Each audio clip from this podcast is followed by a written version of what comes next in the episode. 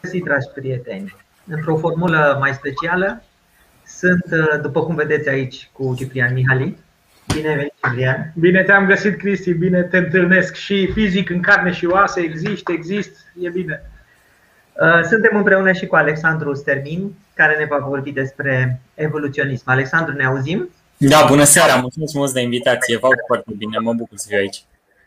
Și eu mă bucur. Alexandru Stermin este lector la Facultatea de Biologie și Geologie a Universității Babeș-Bolyai. Licențiat în Biologie și Teologie, a absolvit un masterat în filozofie. Predă cursurile de anatomie comparată a vertebratelor, etologie, bioetică și ecologie umană. A participat în expediții în jungla Americii de Sud și în Siberia. A fost bursier la Universitatea din Griswald Germania și Universitatea de Stat din Rio de Janeiro, Brazilia. Se implică activ în proiecte de conservare a naturii și comunicare a științei. Contribuie cu textele sale în paginile revistelor Sinteza și National Geographic. Eu zic că este un invitat special care ne va vorbi despre evoluționism, din, chiar mă aștept din multe puncte de vedere. Uh, ca de obicei o să-l las pe, uh, pe Ciprian să ne introducă puțin în subiect și eu sunt curios de la Ciprian să aflu în primul rând dacă vorbim astăzi despre legea evoluției naturale a lui Darwin sau vorbim și de implicațiile sociale, Ciprian? Da, într-adevăr, e o întrebare foarte bună asta și cred că e întrebarea care ne va urmări de-a lungul întregii emisiuni.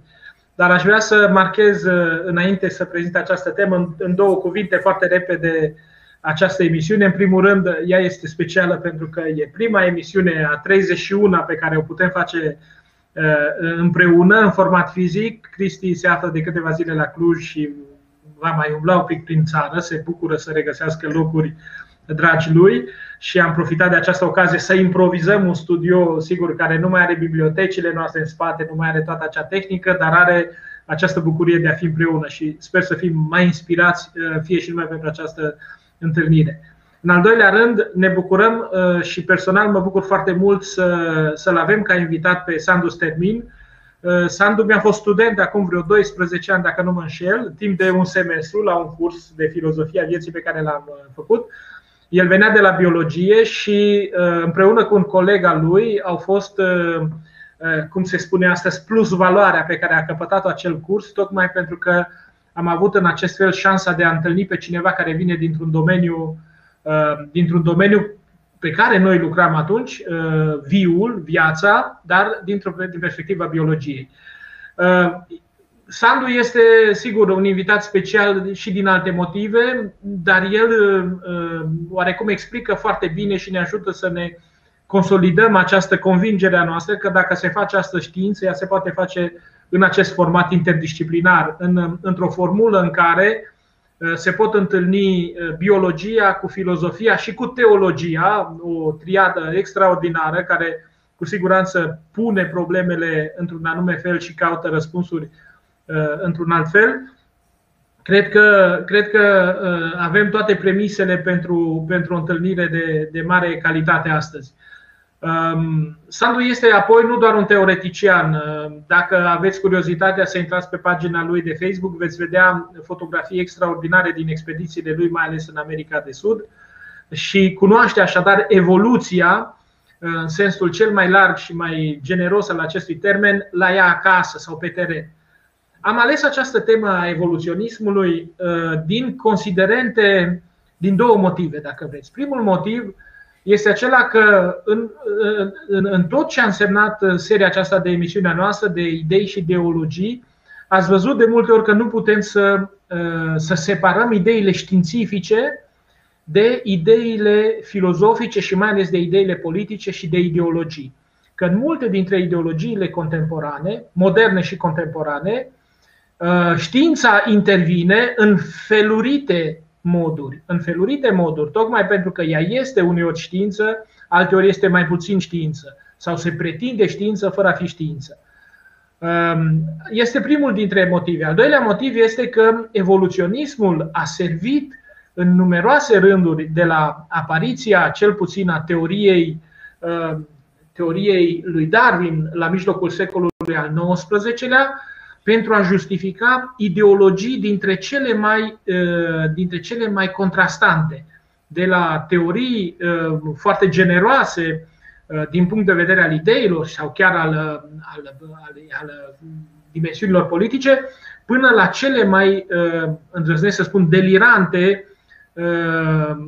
motivații sau ideologii care au putut să străbată a doua jumătate a secolului al XIX-lea și mai ales tragicul secol 20. Nu o să vorbesc foarte mult uh, eu despre evoluționism. Știu că Alexandru Sandu Stermin s-a pregătit foarte temeinic pentru asta. Spun numai că am citit uh, cu această ocazie, așa cum am făcut cu toate emisiunile de până acum, am citit niște texte și am fost fascinat să văd în ce fel evoluționismul a fost deopotrivă, și cred că Sandu ne va putea confirma asta, o, o, o, o uriașă eliberare pentru spiritul uman, un, un uriaș progres în înțelegerea evoluției ființei vii și, pe de altă parte, într-un sens aproape neașteptat, dar confirmat tragic de-a lungul mai multor decenii, uh, a fost o nouă încătușare a ființei umane în, în prejudecăți uh, de natură mai ales uh, ce țin de ceea ce noi numim astăzi darwinismul social, eugenismul, biopolitica și tot ce înseamnă până la urmă rasismul de stat sau politicile coloniale și așa mai departe. Este uluitor felul în care o teorie atât de importantă în lumea contemporană, în lumea modernă și contemporană, a putut să fie deturnată de la înțelesurile sale și să devină până la urmă un instrument ideologic, uh, uh, un instrument ideologic uh, foarte, foarte periculos. Nu voi spune deci mai multe, aș fi avut multe notițe să, să intervin, dar cred că Uh, se cuvine să-l lăsăm pe invitatul nostru să, să ne onoreze cu, cu ideile sale. Îl invit așadar pe Sandu să ne explice ce înseamnă evoluționismul și dacă va putea la un moment dat uh, să, să ne arate care au fost acele articulații pe care s-a grefat la un moment dat altceva decât știința pe care uh, Darwin însuși a Darwin, Galton și toți cei care au fost, nu așa, Haeckel, într-un anumit fel, Uh, au putut să, să, să, să uh, adauge elemente străine științei, transformând până la urmă evoluționismul uh, în, cu totul, în ceva cu totul străin spiritului său inițial. Te rog, Sandu, nu mai, nu mai rețin cuvântul, te rog să, să ne spui cum se vede evoluționismul din perspectiva unui biolog, filozof și, cu voia dumneavoastră, dar nu în ultimul rând, teolog. Vă mulțumesc frumos pentru prezentare. Să știți că m-am bucurat enorm când am primit mesajul de la dumneavoastră și mă bucur să, să vă revăd. Și dincolo de asta, m-am simțit așa aruncat într-un ocean atunci când a trebuit să fac prezentarea. Pentru că întrebarea este una extrem de pretențioasă. Ce este evoluționismul? E greu să răspunzi într-o oră jumătate, în 45 de minute la întrebarea asta și mi-am căzdit mintea așa vreo, vreo câteva săptămâni ca să găsesc un fir roșu și să încerc să prind de undeva toată țăsutura asta enormă care a venit peste lume și, și, și să încerc să vă prezint cumva totul. Însă, în limba română, evoluționismul sună așa, cumva nepotrivit, pentru care la sfârșit izmul ăsta. Și dacă ar fi să ne apropiem de idee din punct de vedere științific și filozofic, atunci ar trebui să-i spunem cumva teoria evoluției sau evoluția vieții, pentru că evoluționismul este în esență o teorie. Oare se vede primul? Da. Așa. Da. Deci este o teorie. Și ce este o teorie? Dacă ne uităm în Dex, o să vedem că teoria este un răspuns la, sau o soluție la o chestiune filozofică sau științifică bazată pe dovezi și coordonată sistematic cu alte răspunsuri dintr-un, din alte domenii. Deci, atunci când în limba română spunem că avem o teorie, ne gândim, o asociem cumva mai mult cu o ipoteză. Nu ne gândim că este ceva demonstrat. Dar Evoluționismul este o teorie și este o teorie pentru că întrunește trei pași. În primul rând, ca să avem o teorie, avem nevoie de foarte multe observații. Și o să vedeți pe parcursul prezentării că s-au făcut o groază de observații. Deci avem multe observații. După care avem experimentul. Experimentul este ceva ce, um, nu știu, a dus la formarea lumii moderne. Știința modernă a dus experimentul. Ei mai multe elemente pe care le izolezi și faci un experiment de mai multe ori și rezultatele cumva se repetă sau nu și atunci teoria, ipoteza bazată pe observații este validată sau nu. Deci avem observațiile foarte multe care au născut tot felul de ipoteze. Ipotezele au fost testate în experimente și mai avem aici un ingredient care este timpul. Am avut nevoie de timp. De ce? Să treacă timp peste teoria asta ca să fie cumva argumentată și de alte domenii să facă legături cu ea și să devină așa un lian. Și atunci evoluționismul este într-adevăr o teorie demonstrată, argumentată și care a trecut proba timpului. Însă, dincolo de a fi o teorie, mie mi se pare că evoluționismul este de fapt un exercițiu de gândire pe care l-a făcut lumea de-a lungul timpului. Și um, ca să, ca să înțelegeți asta, ca să înțelegeți ce înseamnă exercițiul ăsta de gândire și ca să-i găsesc așa un fir, o să vă vorbesc de fapt despre doi nepoți de mei. Eu am doi nepoței, o fetiță și un băiat, Antonia și Sergiu. Și încerc să petrec cât mai mult timp cu ei. Și de fiecare dată când mergem să explorăm lumea, la început ei mă întrebau ce e asta, ce e asta, ce e asta și eu le spuneam asta e asta, asta e asta, asta e asta. După un timp, au trecut de la întrebarea ce la întrebarea cum. Și am văzut că au început să fie interesați ce este înăuntru lucrurilor și au început să rupă jucăriile ca să vadă de ce funcționează. Și tragedia a venit pentru mine în momentul în care ei au început să mă întrebe, dar de ce sunt așa lucrurile? Acum, pe la șapte, nouă ani. Și de fapt, mi-am dat seama că evoluția asta, felului în care nepoții mei se uitau la lume și se uită la lume și se întreabă despre ea, este de fapt exact aceeași ecuație care a stat la baza ideii lui Darwin și a evoluției și a evoluționismului. De ce? Pentru că, vedeți, oamenii s-au trezit în lumea asta de când sunt pe pământ și s-au uitat în jur și s-au întrebat în primul rând ce este viața. Și de atunci a început de fapt evoluționismul. Pentru că primul a fost Aristotel, și el s-a uitat în jur și s-a întrebat ce sunt lucrurile. Și a început să le dea nume. Și a zis, sunt plante. Bun, plantele, el a zis că toate sunt formate din aceeași materie, dar au suflet diferit. Și plantele au un suflet vegetal. După care sunt animalele care au un suflet sensitiv. Și după asta sunt oamenii care au un suflet rațional. Și le-a împărțit așa în trei categorii. Și pe astea trei categorii, el le-a pus pe o scală a ierarhiilor, pe o complexitate. Dar ce nu a adus da, uh, Aristotel aici este chestiunea timpului. Pentru că, după cum știți, grecii trăiau într-un etern continuu prezent. Primii care s-au numit moderni au fost uh, cei din Evul Mediu, pentru că se raportau într-un timp la antici, la greci. Și atunci a apărut timpul în toată gândirea asta, dacă vreți. Dar grecii erau într-un continuu prezent și nu se gândeau la timp, dar le-au încadrat. Bun, ca să ai nevoie de o teorie, de niște ipoteze, ai nevoie de foarte multe observații. Deci ai nevoie să te apuci, să te uiți în jurul tău, să vezi foarte multe lucruri. Și apogeul ăsta, în a vedea multe, multe, multe lucruri, l-a făcut, după Aristotel, Linné. Carl Linné este cel care a inventat uh, uh, denumirea asta uh, binomiale la animale, genul și specia. Noi suntem Homo sapiens, Homo genul, unde intră mai multe, și specia este ceva specific, ce ne împarte. Tot el a făcut și o clasificare din asta sistemică, animalele în regn și a povestit, te uiți întâi să vezi le pui în regn, după care le pui în clasă, în ordin, în gen și specie. Deci Linné le-a sistematizat. Și ce a fost important în toată povestea asta? Că în momentul în care sistematizezi niște lucruri, le poți organiza și poți să le vezi într-un ansamblu, nu sunt toate grămadă peste tine și știi de unde să le iei și în același timp mintea ta începe să lucreze sistematic și să te uiți la ele. Ei bine, în felul ăsta, Line a, a, a făcut o lucrare, o enormă lucrare care se numește Sistema Natura, acolo unde a sistematizat toate, foarte, foarte multe organisme, primea tot felul de specii ca să se uite la ele, să le împartă pe clase, pe ordine, să le dea denumiri.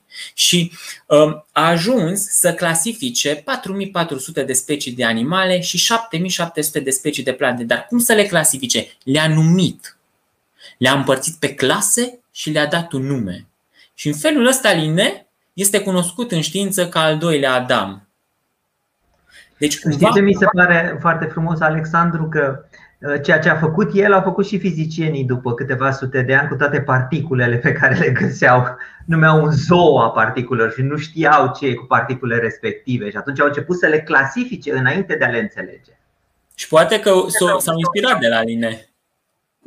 Mă sigur. Și asta, după cum spuneai, este important, ca să înțelegi ceva, este important să clasifici. Și Line a clasificat lucrurile și tot el ne-a clasificat și pe noi. Și ne-a spus Homo sapiens, adică Homo, omul înțelept. Da, deci ne-a dat un nume și ne-a pus, foarte, ne-a pus în, în categoria primatelor, dar și el vedea lucrurile categorial, nu le vedea evolutiv. De ce?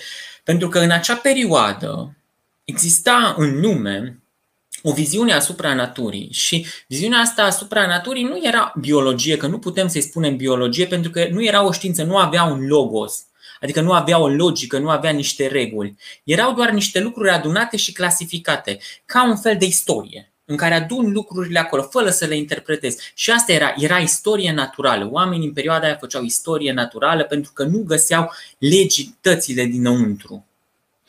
Și tot atunci, în lumea științei, uh, oamenii credeau într-un fel de teologie naturală. Deci cum vedeau ei natura?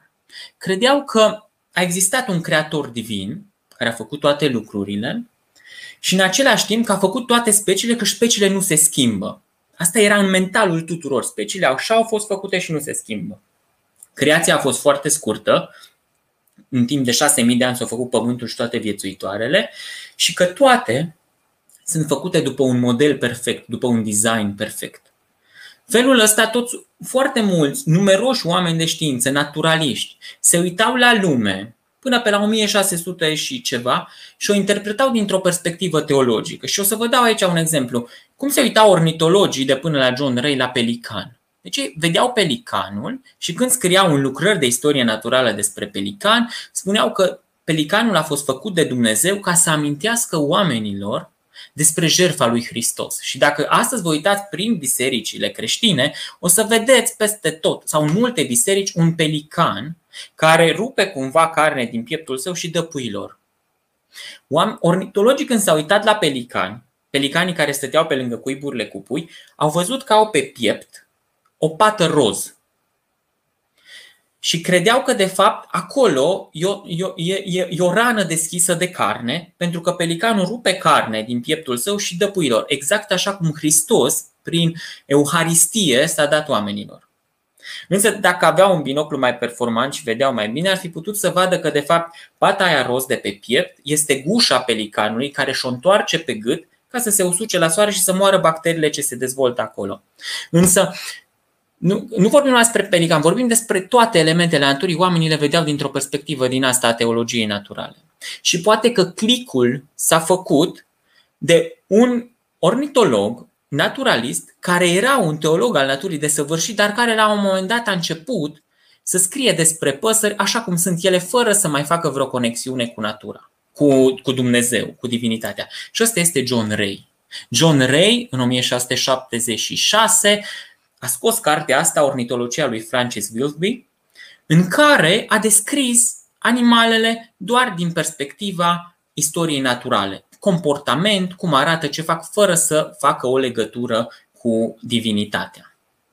Deci, cam în momentul ăsta am fost când oamenii s-au întrebat ce sunt lucrurile din jur. Ca să ajungem la evoluționism, trebuia să se schimbe foarte multe lucruri. În primul rând, trebuia să se schimbe fixismul speciilor. Trebuia să ne gândim că ele se modifică la un moment dat. Și în al doilea rând, trebuia să schimbăm un pic toată povestea asta cu designul perfect.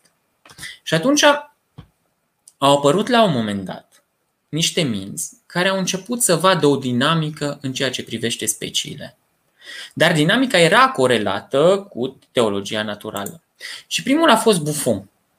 Buffon a fost un naturalist și un filozof și a scris și el a fost cel care a generalizat uh, ideea asta cum că zilele creației sunt de fapt epoci. Dar plecând de la o interpretare teologică, a făcut și el o ierarhie a speciilor și vedeți aici plante, animale, până la Dumnezeu, îngeri, arhanghel și Dumnezeu.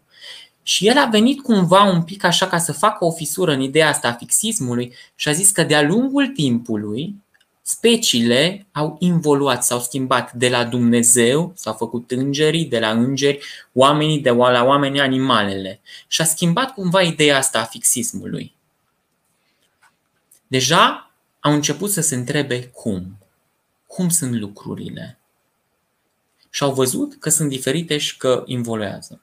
Dar cel care efectiv s-a uitat în interiorul animalelor ca să vadă de ce funcționează și cum funcționează, este un foarte bun prieten de al meu, părintele anatomiei comparate, Cuvier. Cuvier ăsta a început să studieze fosile și a văzut că există o asemănare foarte mare între fosilele de mamuți și fosilele de elefanți. Și că el a făcut diferența dintre elefantul african și elefantul uh, indian. Și a scris enorm de mult despre cum funcționează organismele. Și zice așa, dacă mie îmi dai un cap, un craniu de animal, eu pot să-ți spun de fapt cum arată întreg animalul. Și dacă are dinți cu care sparge hrana, înseamnă că intestinul lui subțire este foarte lung ca să digere. Dacă are dinți cu care spargi, cu care mestecă iarbă, înseamnă că are intestinul foarte lung cu care să digere iarba. Dacă are canini, înseamnă că are un intestin mai subțire și gheare cu care să prindă prada. Și a văzut în felul ăsta organismul integrat. Dar a adus în lumea științei ideea asta că unele specii sunt foarte, foarte adaptate. Cu toate astea a rămas la fixismul speciei. Ce a făcut însă cu vie era, era considerat pe vremea un Napoleon al științei. De ce? Că avea foarte multă putere la Muzeul de Istorie Naturală din Paris și a dat sfoară în toată lumea și toată lumea îi trimitea fosile și exemplare de animale. Deci a devenit așa, a făcut un fel de curierat din ăsta. Și asta l-a ajutat foarte mult să compare lucrurile și să strângă o bază enormă de date. Poți să, poți să revii la chestia asta? Că am văzut că ai pus acolo și mamutul. Știa deja de mamut pe vremea respectivă? Da, da, da, știa de mamut. Și știa și de fosile. Pentru că el a adus ideea catastrofismului. A văzut că speciile se tot schimbă când sapă după fosile. Și că pe un anumit strat avem anumite fosile, după care există un strat unde nu avem fosile, după care un alt strat cu alte fosile diferite și și-a dat seama că de-a lungul timpului unele specii dispar și că apar alte specii noi. Și a zis că, într-adevăr, viața pe planeta asta nu e așa cum o vedeam înainte, că toate au fost făcute odată și au dispărut pe rând, ci că ele au fost făcute treptat. Și că unele au dispărut datorită catastrofelor. Și a dat exemplul potopului Noe. Și a zis, potopul lui Noe este o catastrofă care a dus la dispariția multor specii și după aia au apărut altele. Și asta a dat o dinamică, o viziune în tot ceea ce se întâmplă peste lume. Dar după el a venit altcineva care a zis că da, speciile se schimbă în timp, într-adevăr, dar ele se schimbă în interiorul speciei. Ele evoluează. Și primul a fost Lamarck. Lamarck a venit și a zis că da, încet, încet, indivizii se schimbă. Și a zis cum? Și a dat celebrul exemplu cu girafa, cu toate că să știți că la Marc n-a văzut niciodată nici o girafă și o girafă a fost adusă în, în, în Europa aproape de el după ce el murise deja. Dar l-a văzut în tot felul de picturi și a zis că uh, la un moment dat o girafă avea gâtul scurt, cum vedeți girafa asta de aici, și ea s-a tot întins după plante și tot întinzându-se după frunze, i-a crescut gâtul, încet, încet, încet. Și a transmis, de fapt, caracterele astea dobândite urmașilor. Și că în felul ăsta speciile evoluează. Și a ajuns să avem girafa cu gâtul foarte, foarte lung astăzi. No. Teoria asta a transmiterii caracterelor dobândite este o ipoteză. Ipoteza asta e sună frumos, dar dacă o facem experimental o să vedem că ea nu se întâmplă. Adică dacă bunicul meu și-a tăiat un deget, nu înseamnă că părinții mei s-au născut fără un deget și eu n-am astăzi un deget. Sau dacă luăm niște șoareci și le tăiem coada, o să aibă în următoarea generație șoareci fără coadă. Sau dacă cineva merge la sală și face mușchi, o să aibă copii cu mușchi. Nu. Caracterele astea nu se. S-au demonstrat că nu e așa. Însă, dacă ne-am gândit astăzi în știința modernă, o să vedeți că sunt unii oameni, unii cercetători care îi dau într-o oarecare, dreptate, ă, într-o oarecare măsură dreptate lui Lamarck pentru că a apărut epigenetica. Epigenetica a apărut prin 1970. Și ce spune? Că într-adevăr multe caractere nu se transmit ereditar, dar sunt unele care se transmit. Și studiile astea au început, de exemplu, pe populații din nordul Suediei, care au trăit perioade foarte mari de înfometare. Și au dat seama că populațiile astea care au trăit perioade foarte mari de înfometare, oamenii ăștia, trăiesc în general cu șase ani mai mult decât alții. Și au văzut asta că și uh, nepoții și strănepoților până la 4-5 generații trăiesc mai mult. Deci cumva, asta se știe cum, cumva informațiile astea, unele informații dobândite sunt transmise urmașilor, dar nu toate, nu astea despre care vorbea uh, la Marc. Și atunci, vedeți, oamenii au început să vadă că speciile se schimbă, că ele se schimbă în timp, că încet, încet se schimbă și în, și în, în uh, viața unei specii. Dar nu știau cum, nu știau care e regula. Pentru că oarecum transmiterea asta caracterelor dobândite nu a trecut testul experimentelor. Și atunci cine a venit? Evident, când vorbim despre evoluționism, ne gândim la Darwin. Și l avem aici pe Darwin care avea șapte anișori și care ținea în mână un ghiveș cu plante și era un colecționar, el strângea insecte. Îi plăcea foarte mult să colecționeze și să se uite la ele și să vadă care sunt diferențele dintre insecte. A vrut să-l ducă să facă medicina, nu i-a plăcut, a început să facă teologia asta naturală, nu l-a satisfăcut și până la urma urmei când nimic nu-ți place, ce ți se întâmplă? La 22 de ani ești trimis într-o expediție. Și Darwin a plecat la 22 de ani în expediția asta celebră Beagle pe um, în jurul lumii. Și expediția asta a durat 5 ani de zile. Și după cum vedeți, știți că a plecat, s-a dus prin America de Sud, a trecut prin uh, Africa și în timpul ăsta a colectat foarte, foarte multe animale. Și nu doar animale vii, ci și nu exemplare de animale vii, ci și fosile și le-a încadrat așa cum știa de la Line, le-a pus pe căprării și se uita la ele și le studia. Și ce a văzut Line, ă, ce a văzut Darwin? A văzut acolo în arhipelagul ăsta Galapagos niște lucruri stranii. A văzut, de exemplu, că sunt niște insule foarte apropiate unele de altele, unde vegetația e diferită. Pe o insulă, din cauza că nu există uh, precipitații, avem foarte mulți cactuși. Pe alte și nu avem vegetație pe sol. Pe altele avem vegetație pe sol și nu avem arbori înalți. Și că pe insulele astea, de fapt, trăiesc niște țestoase, care seamănă foarte mult unele cu altele. Doar că unele au gâtul lung și astea care aveau gâtul lung treau pe insula care uh, avea uh, vegetație arbustivă, altele au gâtul scurt și se ascund foarte ușor sub carapace și astea treau pe insulele unde era vegetație pe jos. Dar toate semănau după care a văzut tot așa pe, oh, pe insulele astea că există și niște cinteze care seamănă între ele, dar care diferă un pic la cioc în funcție de tipul de hrană pe care îl mănâncă. Dacă cintezele astea sau uh, broaștele testoase erau aceeași specie sau erau specii diferite? El a colectat cintezele nu știa dacă sunt specii diferite. Știa doar că există diferențe foarte, foarte mici. Când a ajuns în Europa, le-a trimis la ornitologi și au văzut ornitologii, printre care și Gould, că sunt specii diferite. Și atunci au spus, sunt specii diferite, dar el le-a văzut prima dată ca niște variații. Ă, și dacă spunem că sunt specii diferite, acum trebuie să explici unui fizician. Asta înseamnă că nu se pot reproduce împreună să dea urmași, nu? Asta este definiția. Într-adevăr. Acum, ă, definiția speciei e foarte complexă. Avem, într-adevăr, cea mai acceptată definiție a speciei, care este specia biologică. Și doi indivizi fac parte dintr-o specie, sunt din specii diferite atâta vreme cât nu pot să facă urmași viabili.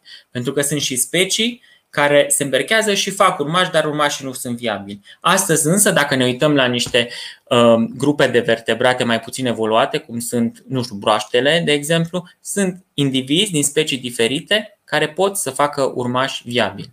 Dar uh, pe vremea aia, definiția speciei era de fapt o definiție din asta anatomică.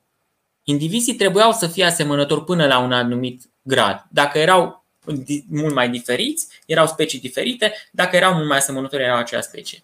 No, el a văzut diferențele astea, nu a avut expertiza să împartă pe specii, dar după ce a ajuns în Europa și-a dat seama că sunt specii diferite.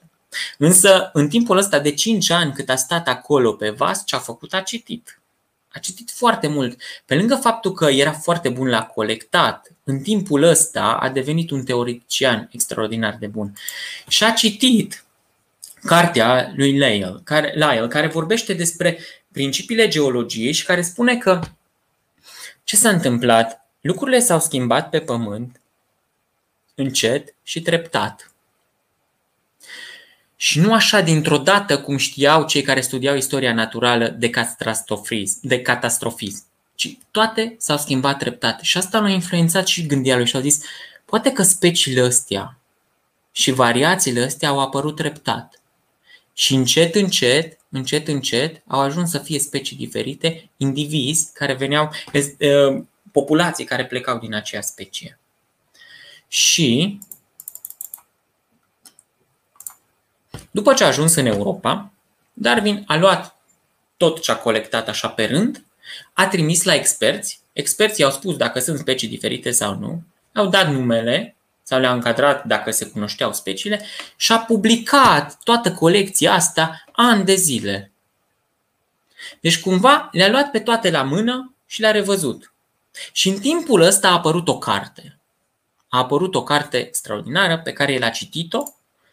Era cartea lui Malthus, care vorbește despre principiile populației. Și el spune așa, dacă el se uita în lume, vedea cum populația umană crește exponențial. Dar resursele cresc aritmetic. Și că o să ajungem la un moment dat să ne batem pe resurse. Și că popoarele și oamenii și populațiile care sunt cele mai puternice o să aibă acces la resurse și o să dăinuie. Celelalte o să dispară. Și citind asta, văzând diferențele dintre specii, gândindu-se cum mănâncă cintezele de pe fiecare insulă și ce, Darwin a luat un creion și a desenat asta. Și a scris, I think, eu cred că speciile evoluează și că ele se schimbă una din, în alt, din se, se schimbă încet, încet pe baza selecției naturale, adică confruntării lor cu mediul. Cel care este cel mai adaptat la mediu are urmași în generația următoare. Dar atunci când o să vorbim mai încolo despre darwinism, o să vedem că aici s-a făcut un click. Și aici oamenii au transformat ideea asta lui Darwin și au spus că cel mai puternic supraviețuiește. Dar pentru Darwin, adaptarea la mediu nu era cel mai puternic ci era cel care în momentul respectiv era adaptat la mediu. Mediul se putea schimba și cel care ieri a fost adaptat să nu mai fie astăzi adaptat, dar să fie alții. Pentru că într-o populație există variabilitate. Indivizii sunt un pic diferiți și noi oamenii. Unii suntem mai înalți, alții mai scunzi, unii mai blonzi, alții mai șteni. Asta e variabilitatea noastră. Și mediul vine și selectează și cei pe care iau sunt de fapt luați prin selecție naturală, favorizați să aibă urmași în următoarele generații. Deci, cu alte cuvinte, și cel mai slab poate câștiga la un moment dat, pentru că este mai adaptat din întâmplare. Evident. Da, s-o descoperit, de exemplu, noi ne așteptăm, în America de Sud s-au făcut niște experimente pe o pasăre și și-au dat seama că la pasărea aia masculul este mai mic decât femela și că are succes reproductiv masculul care e cel mai slab. Dar cel mai slab fizic. Și nu înțelegi De ce? Chiar e Pentru că au filmat pasărea asta și pasărea asta în ritualul ei de cultare stă pe vârful la o tufă sau la un stâlp. Și sare în sus așa ca o ciocârlie, dar nu sare mult, sare așa vreo câțiva centimetri și cântă. După care se lasă în jos, se înalță iară cântă, se lasă în jos și au filmat-o cu o cameră și au văzut că atunci când se înalță, masculul se rotește în zbor. Și că femelele aleg masculii care fac cele mai multe tumbe. Și ca să faci tumbe în zbor trebuie să fii slab. Pentru că dacă ești prea gras nu poți să faci prea multe tumbe. Cred că ar putea face. A fost favorizat masculul care este cel mai slab. Bun. Darwin s-a gândit la asta și a găsit de ceul și a dat seama de ce speciile evoluează și de ce sunt diferite. Pentru că există selecția asta naturală. Dar i-a fost foarte frică să pună pe hârtie și să publice teoria asta. Și avea nevoie de date foarte, foarte multe și a început să le colecteze. Și a făcut asta timp de 23 de ani. Timp de 23 de ani a încercat să caute argumente. Și de unde a plecat? De la a crescut porumbei. Și s-a gândit că porumbei la început toți erau la fel, dar oamenii au selectat diferite variații și au format rasele. Și asta se numește selecție artificială. Și s-a gândit că exact așa cum oamenii selectează diferite grupe și ajungem să avem o groază de, de uh, rase de porumbei, exact așa a făcut și natura, prin selecție naturală.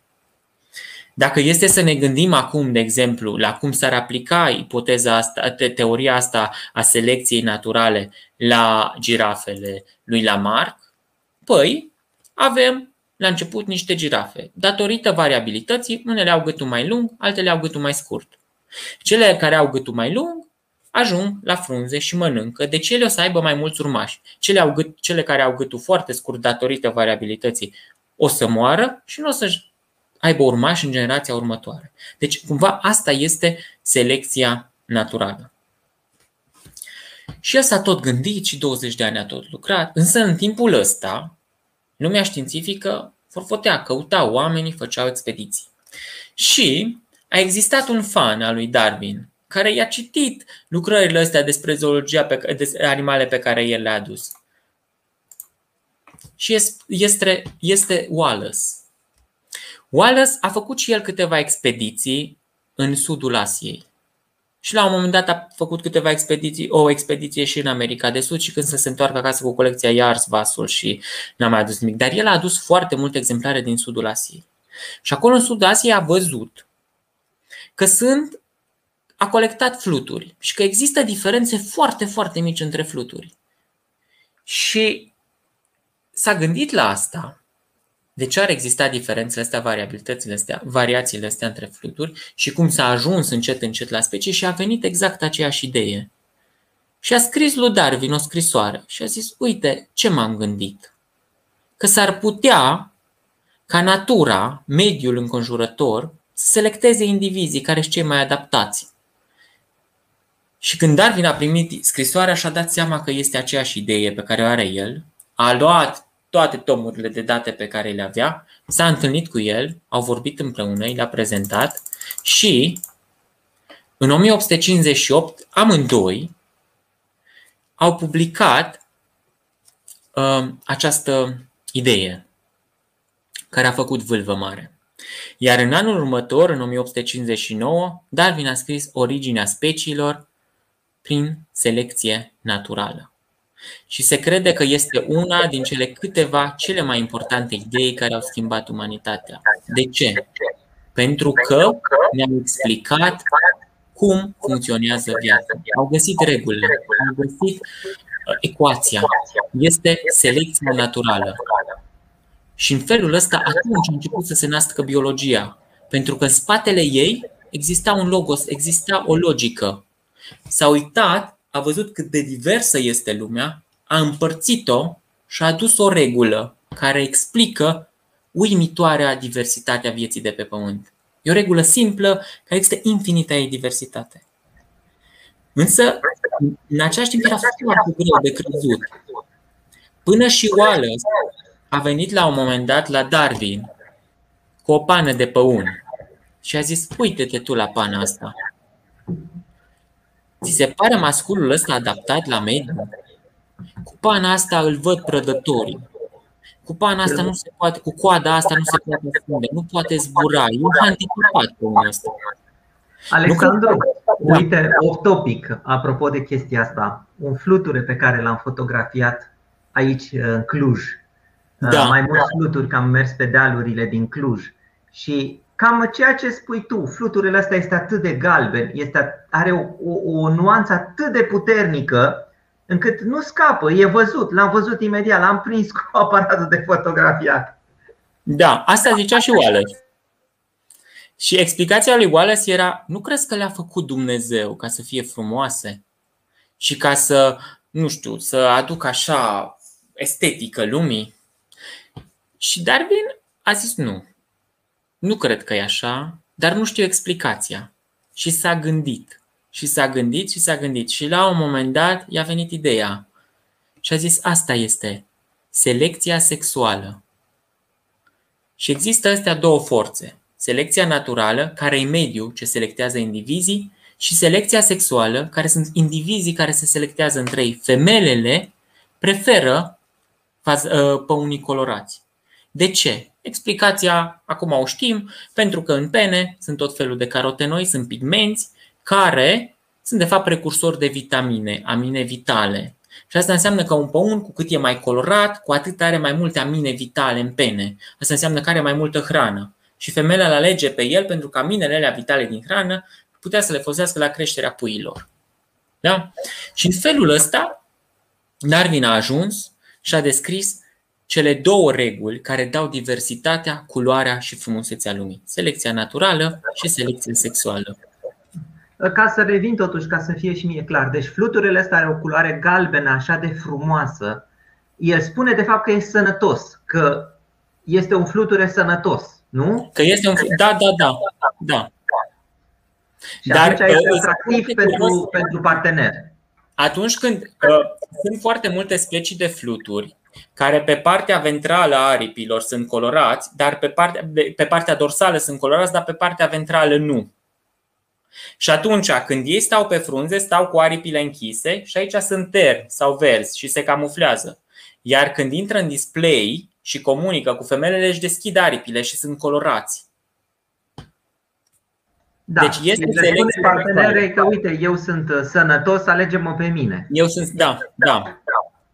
Acum să știți, dau dreptate pentru că mi-aduc aminte, am stat câteva ore pe dealurile de lângă Cluj și fluturile își aduna aripile și era gri. Și tot da. așteptam să-și deschidă aripile ca să te fotografiez cât ești de frumos. și trebuia să stau multe minute în șir ca să deschidă.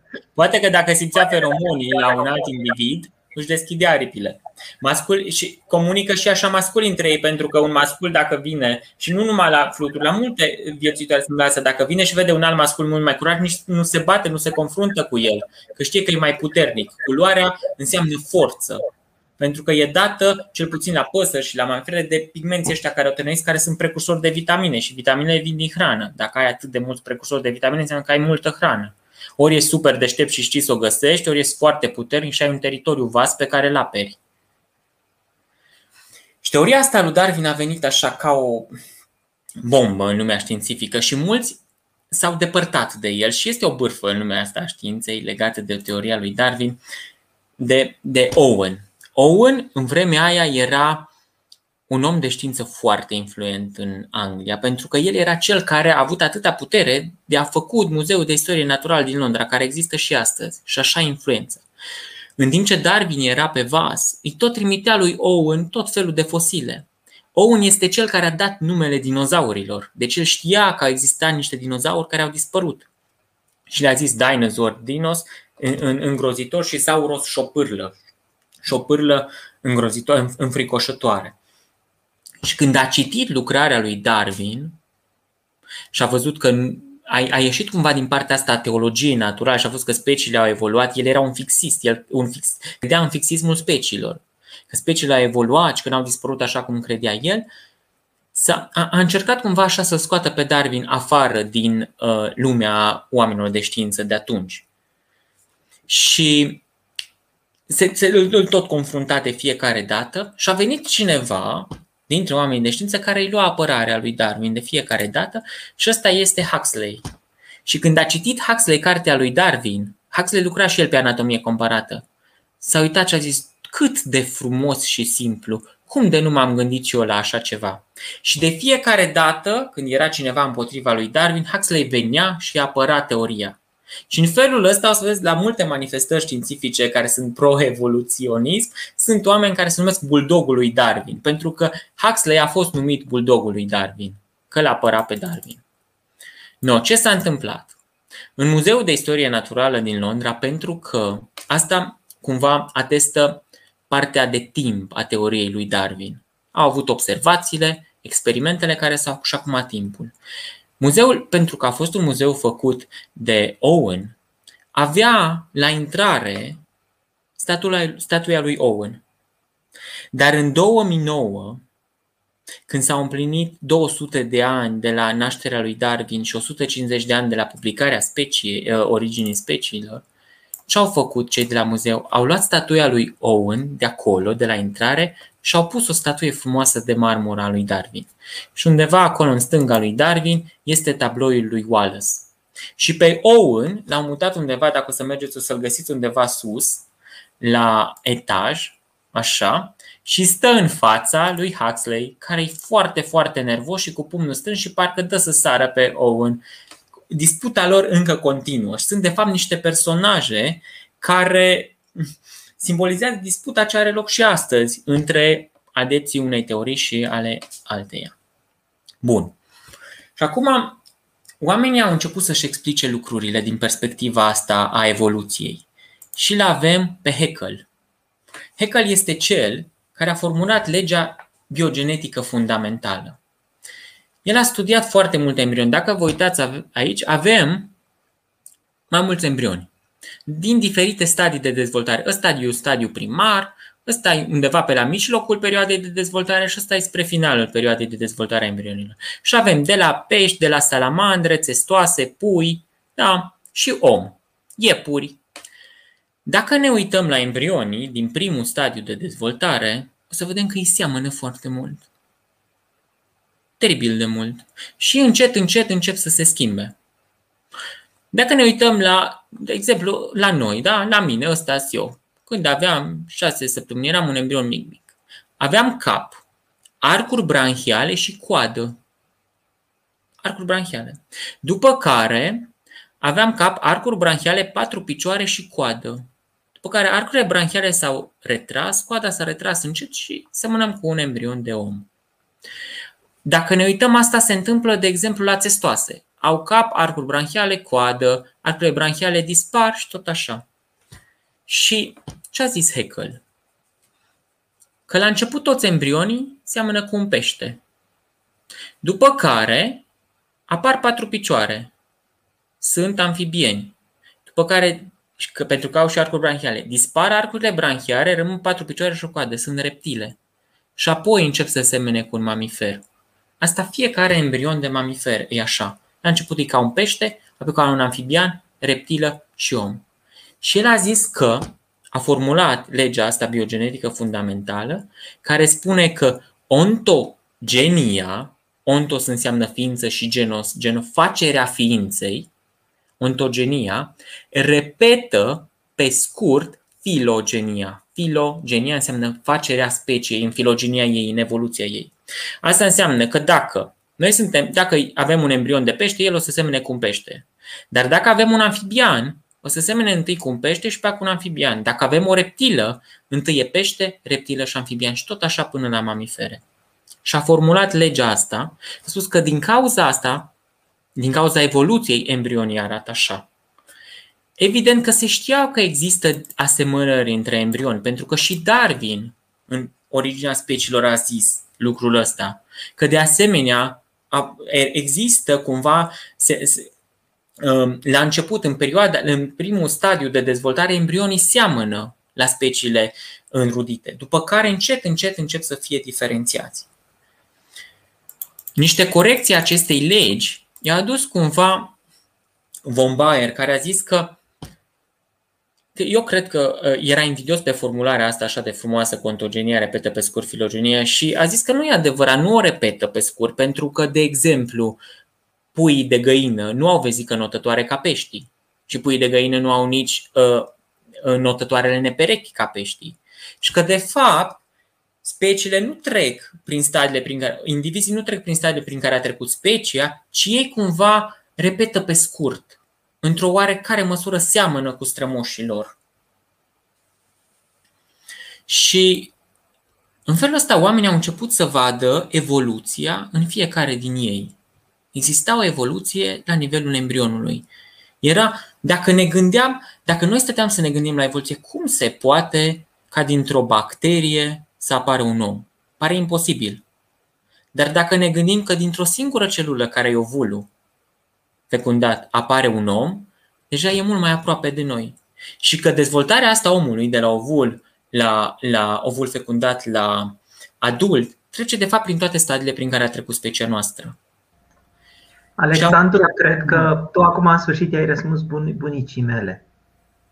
Mă bucur. Care, care atunci când eram copil a luat un ou și uh, mi-a zis Cristi, zice, cum pot să, spun, să spună unii că nu există Dumnezeu? Pentru că, uite, din ou ăsta va ieși un pui și va ieși o găină. Ceva ce nimeni nu poate să facă așa ceva. Deci ea, practic, atunci a văzut cu ochii ei, ca să spun așa, în esență, ceea ce spui tu, toată evoluția prescurtată. Prescurtată da. în, în acest uh, mic proces al unei, al unei singure ființe, să spun așa. În ontogenie. Da, și pentru că interpretarea nu era, nu era legată de Dumnezeu, ci era legată de evoluție, au început presiunile asupra teoriei lui Haeckel. Și, de exemplu, în 1997, în Science, s-a publicat un articol în care a zis că Haeckel a făcut o fraudă și că embrionii nu arată așa cum i-a desenat el. Și au făcut poze la tot felul de embrioni, cu sac vitelin. Și au nu seamănă deloc. După care, în 2009 s-a publicat un alt articol care a zis că embrionii seamănă. În articolul dinainte, embrionii aveau sac vitelin. Dacă le iei sacul vitelin și te uiți la ei, îi vezi așa cum i-a văzut Haeckel. Doar că în perioada aia Haeckel nu avea microscop electronic. S-a uitat la microscop și a desenat așa cum a putut. Deci cumva frauda de care a fost uh, într-o oarecare învinovățit Haeckel a picat și s-a publicat faptul că Haeckel nu a făcut o fraudă și că, într-adevăr, embrionii pe care el le-a desenat sunt așa cum sunt și cum se văd și la microscop. Apropo de asta, în colecția de la noi de la bibliotecă, într-o colecție pe care a adus-o Emil Racoviță, într-o colecție de cărți foarte, foarte vechi, în colecția Gegenbauer, pe care și Racoviță a primit-o de la profesorul Gegenbauer, este o carte cu semnătura lui Haeckel. Și dacă ne gândim la asta și ne întoarcem la nepoții mei, o să vedem, după ipoteză, după teoria lui Haeckel, că de fapt ontogenia gândirii nepoților mei și a fiecăruia dintre noi repetă pe scurt filogenia gândirii umanității noastre. Pentru că la început oamenii ce au făcut? Au clasificat lucrurile, ce sunt, ce sunt, ce sunt, le-au dat un nume, după care le-au împărțit, s-au uitat în ele să vadă cum sunt și după aia au găsit formula. De ce sunt așa? Însă, la început oamenii nu știau care sunt caracterele astea care se transmit. Și apropo de asta, o să vorbim un pic acum și de Galton și de eugenie. Eu n-am, n-am vorbit foarte mult despre eugenie, că știam că a fost o emisiune legată de eugenie.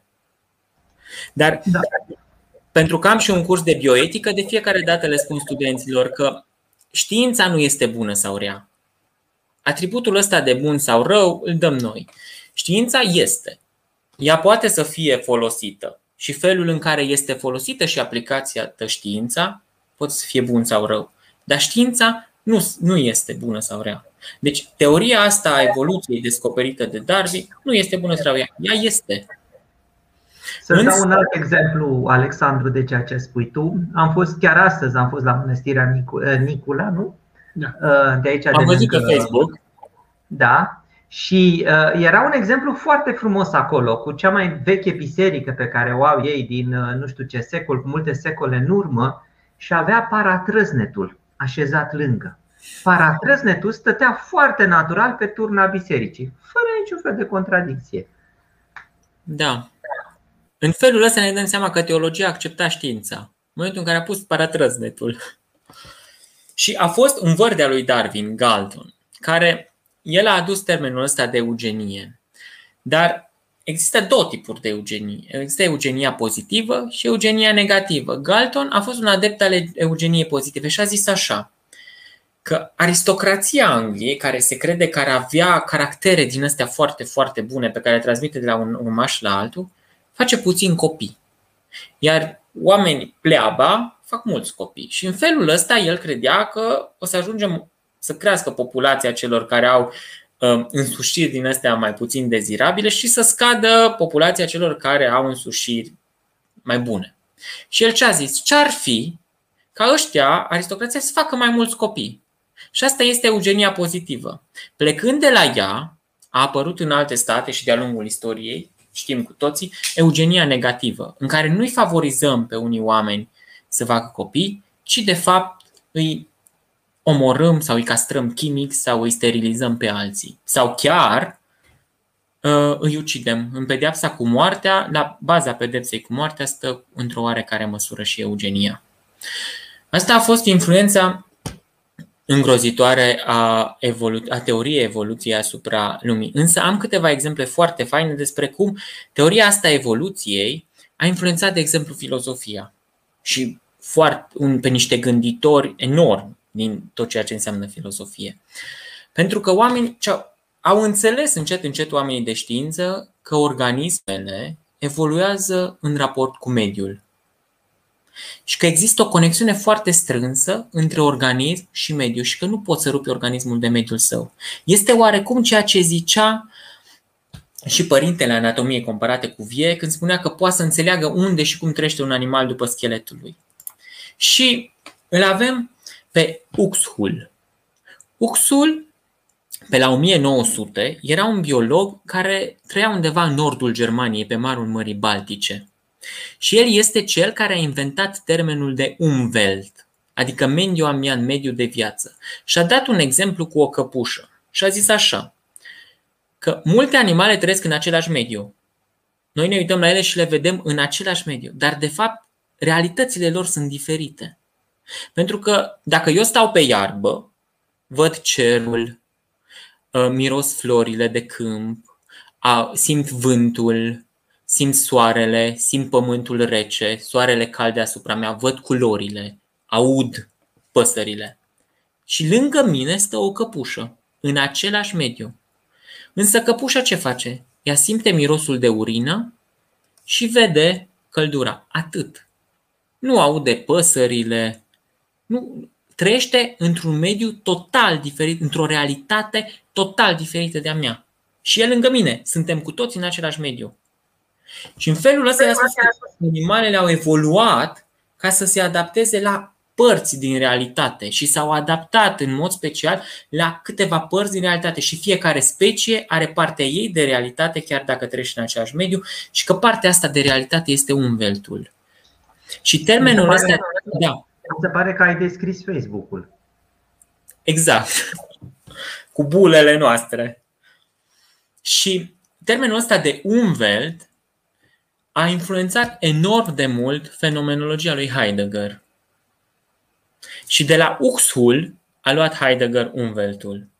Și acum o să dau un exemplu ca să înțeleagă lumea care se uită la noi cei cu fenomenologia asta. Și o să iau un măr. Da? Dacă avem un măr și dacă ne uităm la un măr, mărul este subiectul pe care noi încercăm să-l înțelegem. Și atunci luăm conceptele unui filozof, unui, unui biolog și o să zic mărul este de fapt o parte dintr-o plantă care are în ea glucoză ca să atragă animalele să mănânce glucoza asta și să împrăștie merele mai departe. Deci mărul este felul în care un arbore din specia măr ajunge să se împrăștie în mai mulți arbori. Dacă, nu știu, o să-l întreb pe tata ce mărul ăsta, tata o să zică, păi mărul este un fruct din care faci țuică și aduci prietenii la masă și este stâlpul comunității pentru că te ajută să socializezi. Dacă o să întrebi un teolog ce mărul ăsta, o să zică mărul este fructul din care a mușcat Eva. Bun, de subiectul intră prin conceptele noastre și se transformă în fenomen. Ne uităm toți la măr și fiecare vede altceva. Într-un oarecare fel, asta este fenomenul. Să nu-l întrebăm pe un vizician ce vede când se uită la un măr. Da, chiar, hai să întrebăm că sunt curios. Vede gravitația, bineînțeles. Hmm. Forța gravitației acționând peste tot. Exact. Nu. Și despre toată povestea asta cu uxul, eu am citit în, într-o lucrare foarte faină, pe care cred că foarte multă lume o știe, a lui Blaga, aspecte antropologice și spune de fapt cum uxul a muzicalizat biologia și că a făcut organismele așa într-o compoziție cu mediul și că nu poți să le rupi de mediu. Și tot el spune în perioada aia că tot mai mulți naturaliști au renunțat la a lua uh, în studiu doar organismul și a rupe de mediu. Și asta s-a văzut materializat la cine? La Antipa. Antipa este primul curator de muzeu care a făcut diorama. Ce-i diorama? Diorama, înainte luai un animal împăiat și îl puneai într-o vitrină. Antipa a venit și a luat animalul împăiat și l-a pus cumva într-un spațiu care um, reprezintă, care, care, ca într-un decor care vrea să aducă cu mediul în care trăiește animalul respectiv, tocmai ca să facă clicul ăsta la organism și mediu, despre care a vorbit Uxul și pe care l-a explicat într-o oarecare măsură Darwin prin selecția naturală. Pentru că există tot timpul dinamica asta. Și vedem cum evoluționismul a influențat foarte multe domenii ale gândirii din perioada aia. Bun, dar cu toate astea, multă vreme nu s-a știut cum se transmit caracterele astea, până când a fost descoperită încet încet genetica. Și atunci îl avem pe Mendel, care imediat după Darwin a făcut niște experimente pe mazăre și a văzut că unele caractere pot să se. Deci, ce credeau? Darwin credea și toți oamenii de majoritatea oamenilor de știință din perioada aia credeau așa că aceste caractere se amestecă încet încet în populație și că avem mixuri de caractere. Însă, Mendel a făcut niște experimente pe mazăre și a văzut că unele caractere pot să treacă de la o generație alta fără să se vadă. De exemplu, împerechem mazăre galbenă cu mazăre verde, mazăre așa, și în următoarea generație o să avem numai mazăre verde. Dar dacă împerechem mazărea asta verde una cu cealaltă, o să avem în urmaș și mazăre galbenă. Și a văzut în felul ăsta că se transmit niște caractere, că ele se gregă și că unele se ascund în generații, ca să apară în alte generații. A publicat câteva articole, dar n-au făcut foarte mult antam pentru că era foarte departe de lumea, de, de, de vremea lui. Și nici nu, nu s-a implicat foarte mult în știință pentru că pe el îl interesa să aibă o recoltă bună de mazăre și după ce a descoperit lucrurile astea, i-a fost schimbată funcția în mănăstire și a ajuns administrator de mănăstire și n-a mai apucat să scrie nimic. Însă lucrările lui au fost descoperite ulterior și cu Morgan, s-a pus bazele geneticii și am văzut de fapt despre ce e vorba, că există, caracterele astea se transmit prin cromozomi și încet încet a fost descris și ADN-ul și am văzut de fapt unde stau caracterele pe care vine mediul înconjurător și le selectează. Și am văzut unde crește, unde apare variabilitatea lor. Și variabilitatea lor apare la nivelul cromozomilor, la nivelul uh, ADN-ului. Și atunci a apărut, a început o nouă epocă, unde aveam studii legate de ecologie, studii legate de genetică și studii legate de teoria lui Darwin. Și a venit Meyer, un biolog, care le-a adus pe toate împreună, într-o teorie sintetică a evoluției. Și de fapt asta este evoluționismul de astăzi. Este, a plecat de la Aristotel, a avut un boom enorm în Darwin și a fost integrat în lumea științifică de Meyer. Și este ceea ce știm noi despre evoluție cu mediul, cu ecologia, genetica și teoria lui Darwin sunt, stau la baza biologiei moderne.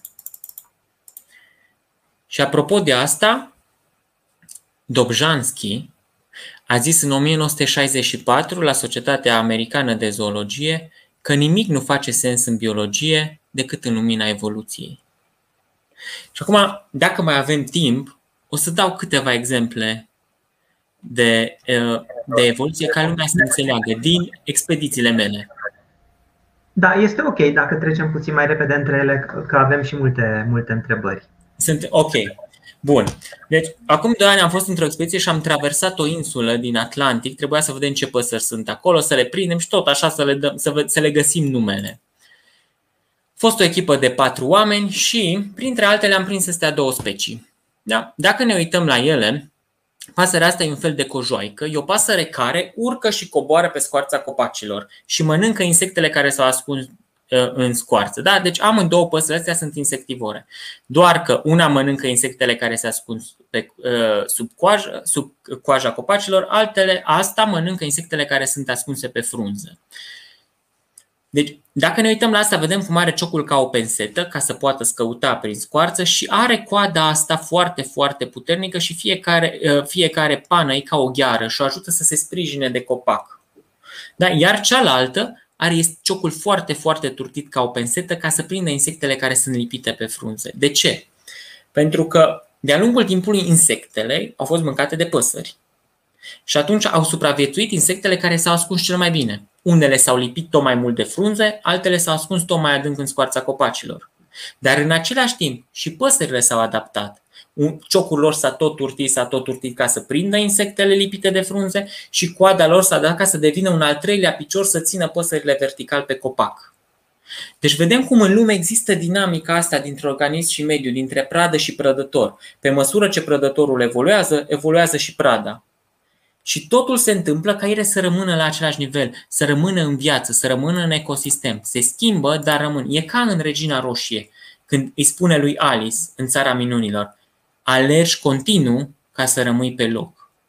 Lumea asta evoluează continuu ca animalele astea să rămână în relație. În același timp, am, am făcut și ceva studii pe păsări colibri și am încercat să prindem tot felul de păsări colibri ca să vedem, vedeți, fiecare pasăre colibri a evoluat ca să poată bea nectarul de la o anumită specie de plantă. Unele au ciocul lung, pentru că beau nectarul de la niște, păs, din la niște plante care au o trompetă enormă, altele au ciocul încovoiat, dar sunt unele pe care le-am prins noi, astea și astea, care au ciocuri foarte simplu și care la începutul perioadei de reproducere, de, la începutul perioadei de înflorire, beau nectar numai din planta asta, din heliconia. Și ne-am întrebat de ce oare ciocul lor n-a devenit curbat dacă beau numai nectar din heliconia, ca să poată bea mai bine. Dar au fost puse niște camere și am văzut că după jumătatea perioadei de înflorire vine o muscă ce își depune ouăle în plantă, în heliconia și în momentul ăla păsările nu se mai hrănesc din heliconia, ci se duc și se hrănesc din alte plante. Și în felul ăsta musca asta a oprit coevoluția. Și uh, ciocul ei, ciocul la pasărea asta colibri a rămas așa ca să se poată hrăni și în altele.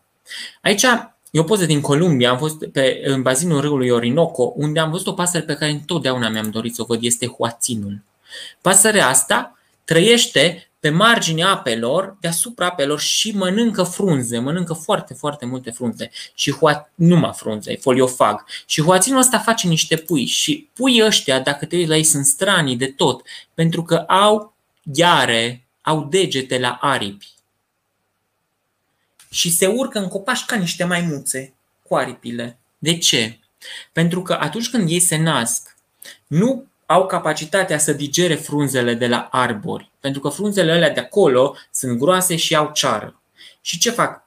Se aruncă în apă și mănâncă alge și plante de pe apă. După care se urcă în copac ca o maimuță și ajunge în cuib și are încă ghearele astea, gheare care de ce ne aduc aminte? De Arheopteryx.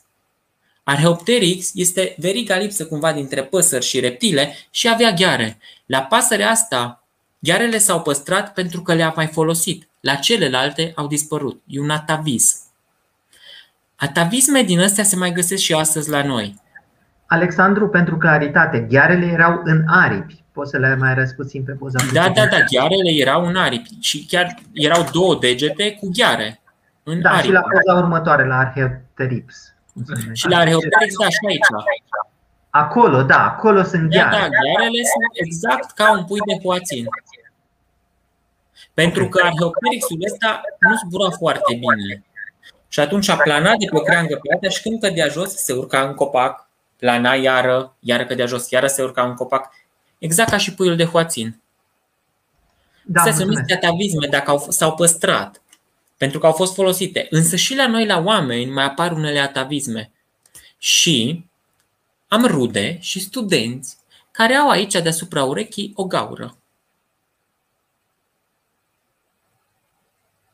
Este? Nu este. Bun. Nu are. ce e gaura asta de deasupra urechii? Este prima fantă branhială. Dacă ne uităm când suntem embrioni, asta e prima fantă branhială, care nu se închide. O aducem cu noi de pe vremea în care eram pești.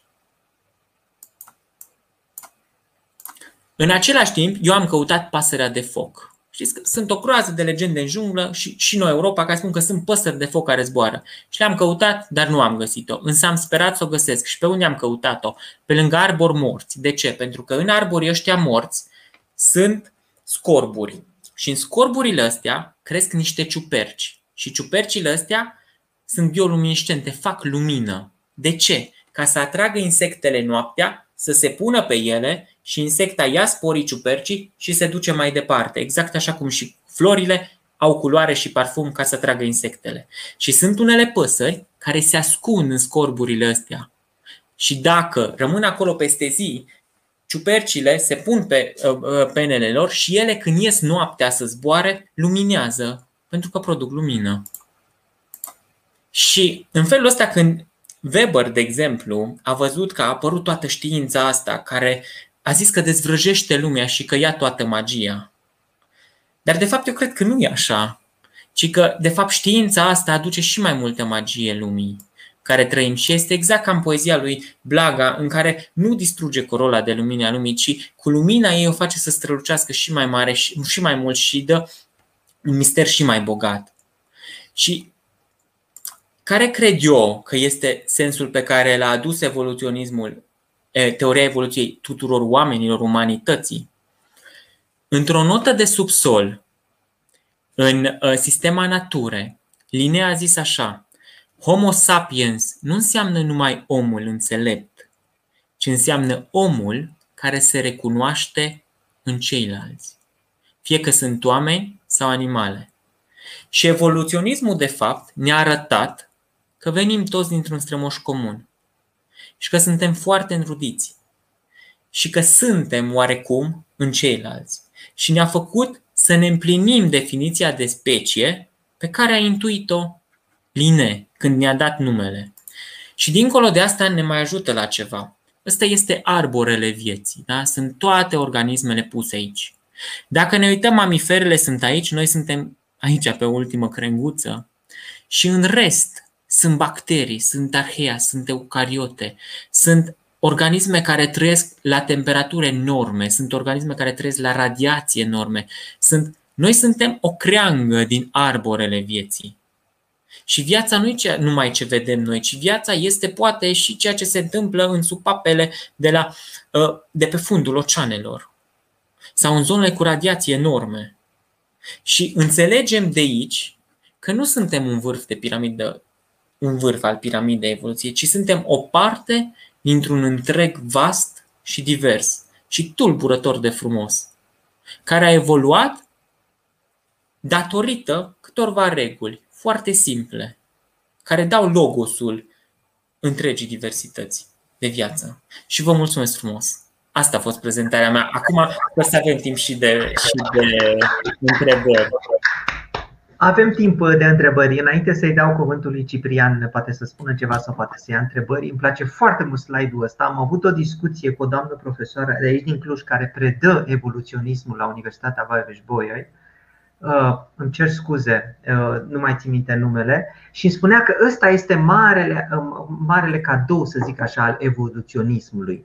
Faptul că privim uh, lucrul ăsta că omul face parte nu numai din natură la momentul acesta, ci și din natură în timp. Noi fizicienii vorbim despre spațiu-timp. Ăsta este spațiu și acesta este timpul. La fel spunea și ea că trebuie să înțelegem că facem parte din natură nu numai în acest moment, în momentul în an în care trăim, ci de-a lungul timpului, când tot acest proces de evoluție a avut loc. Da. Ar trebui să, ar trebui să spun, ar fi multe de spus, e o discuție fascinantă și nu este pentru prima dată când mărturisesc că sunt complet fascinat și furat de imaginea și de povestea biologilor. Mi s-a mai întâmplat să lucrez cu biologi. Am un prieten foarte bun care predă filozofia biologiei în Franța și care la fiecare întâlnire vreme de 10-15 ani ne copleșea cu aceste povestiri minunate cu diferite organisme, cu adaptări, cu tot felul de, de asemenea narațiuni care explică și care pun evoluția într-o narațiune astfel încât ea să facă sens pe, pe istoria științei. Pe istoria științei. Um, am fost fascinat și în seara asta și rămâne această fascinație completă, completă și uh, mi s-a părut, iată, prezentările, minunată prezentare ca o poveste, o prezentare excepțională, toată lumea ne aplaudă. Um, și ai prezentat partea frumoasă a poveștii. Ai prezentat um, partea încântătoare și e unul dintre locurile pe care ai știut foarte bine să le identifici, unde se pot întâlni biologul, filozoful și teologul, fără ca uh, unul altea să-și scoată ochii sau să se alunge de la masa dezbaterii. Uh, în același timp, uh, există, din cât am citit și ai văzut poate în emisiunile anterioare, poate că trebuia să punem această emisiune înaintea eugenismului și înaintea biopoliticii, ca să putem înțelege cum s-a putut naște din această istorie a științei biologice, din, na, din istoria însăși a biologiei, de cum s-a născut biologia însăși, cum s-au putut naște toate aceste teorii care au uh, întunecat istoria științei, care au pus biologia în slujba unor ideologii care îi sunt complet străine.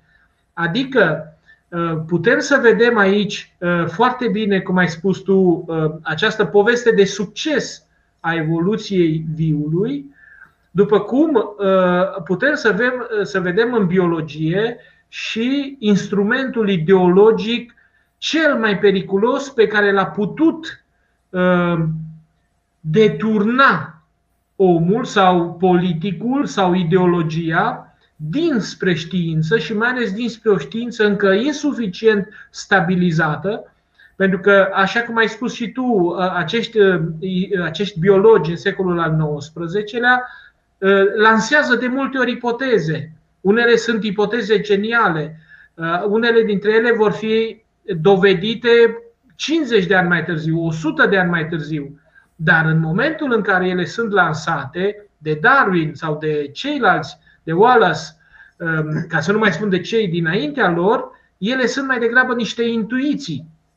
Ele nu au forța științei pe care o au uh, ipotezele din domeniul fizicii bunăoară, nici măcar din domeniul astronomiei, ca să nu mai vorbim de chimie sau de alte discipline exacte. Biologia nu este încă până la uh, Darwin o știință exactă. Ea, ea conține foarte multă narațiune.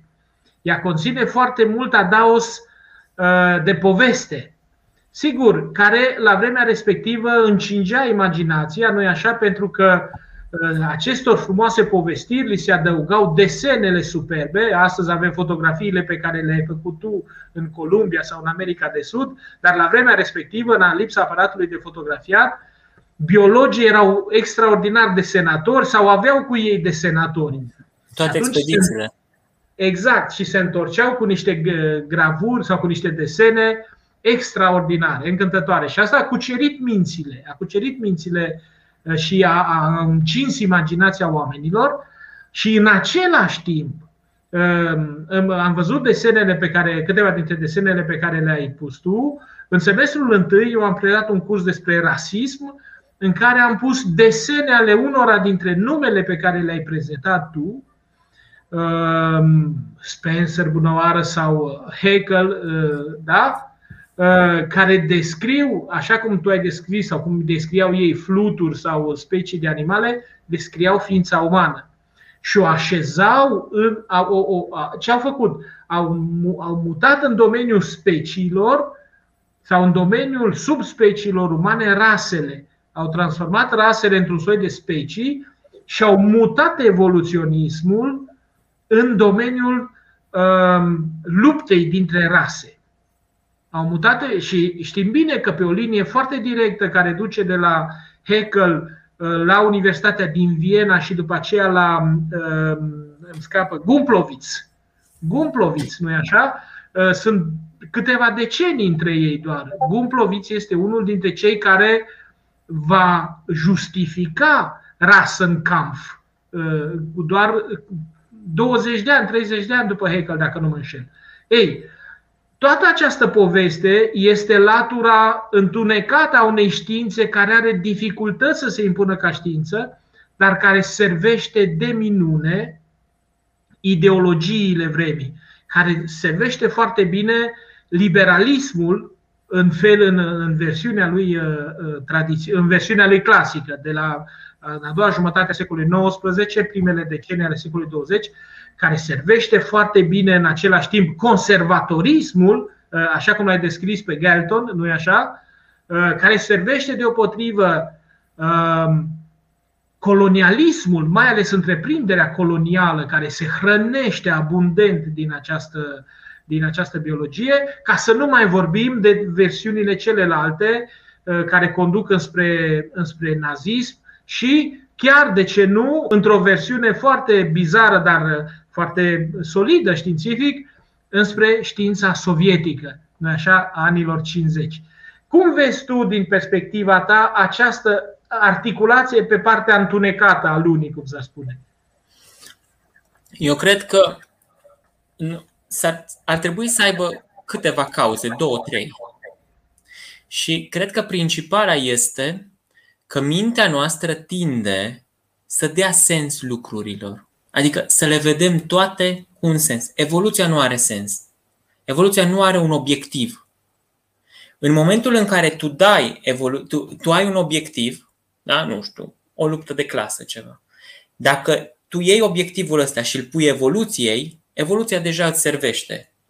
Îți servește ție pentru ideologia ta. Ideologiile toate au un obiectiv. Vor să meargă într-o direcție. Societatea umană are un obiectiv. Progres și evoluție și dacă evoluția însă nu are un obiectiv. Și atunci noi ce facem? Luăm mintea noastră pe care e foarte ușor să o deturnăm și o ducem într-un obiectiv și dăm și evoluției un sens. De exemplu, am lucrat acum anul trecut cu uh, o universitate din Germania la niște chestionare. Și acolo am vrut să vedem cum văd oamenii de rând selecția naturală. Și 80% dintre ei văd în selecția naturală un sens, un obiectiv, un punct spre care tinde. Însă ea nu e așa. Și ăsta e un motiv. Al doilea motiv cred că este uh, ceva ce ține de, neuro, de neuroștiințe și de neurobiologie. Și mintea noastră funcționează în felul respectiv. Dacă noi includem în grupul nostru pe cineva, trebuie să avem grijă de el. Și trebuie să se, se activează empatia. Ca să putem să-l, să-l tolerăm ca fiind diferit de noi, trebuie să-l scoatem în afara noastră. Oamenii de știință și-au dat seama că atunci când trece pe lângă un, un cerșetor, se activează în creierul nostru un centru care îl scoate pe cerșetorul respectiv în afara speciei. Ne uităm la el ca și cum ar fi altă specie. Și asta au făcut ideologie, au scos oamenii în afara speciei. Așa s-a întâmplat și cu naziștii, așa s-a întâmplat și cu Revoluția Bolșevică. Toți ziceau, ăștia nu sunt oameni, ăștia nu sunt oameni, îi scoatem în afară. Și asta Ideea asta că ei nu sunt oameni, sunt o specie diferită de noi, funcționează de fapt pe fondul cu care vine mintea noastră în timpul evoluției. De ce? Pentru că noi făceam parte dintr-un trib. Și ca să supraviețuim, trebuia să avem grijă de tribul respectiv. Dar în același timp, alți din alți trib intrau în conflict cu noi. Și au fost selectați de-a lungul timpului, au supraviețuit oamenii care s-au luptat cu alte triburi și care au văzut alte triburi ca fiind din afara speciei lor, ca să poată să-i omoare.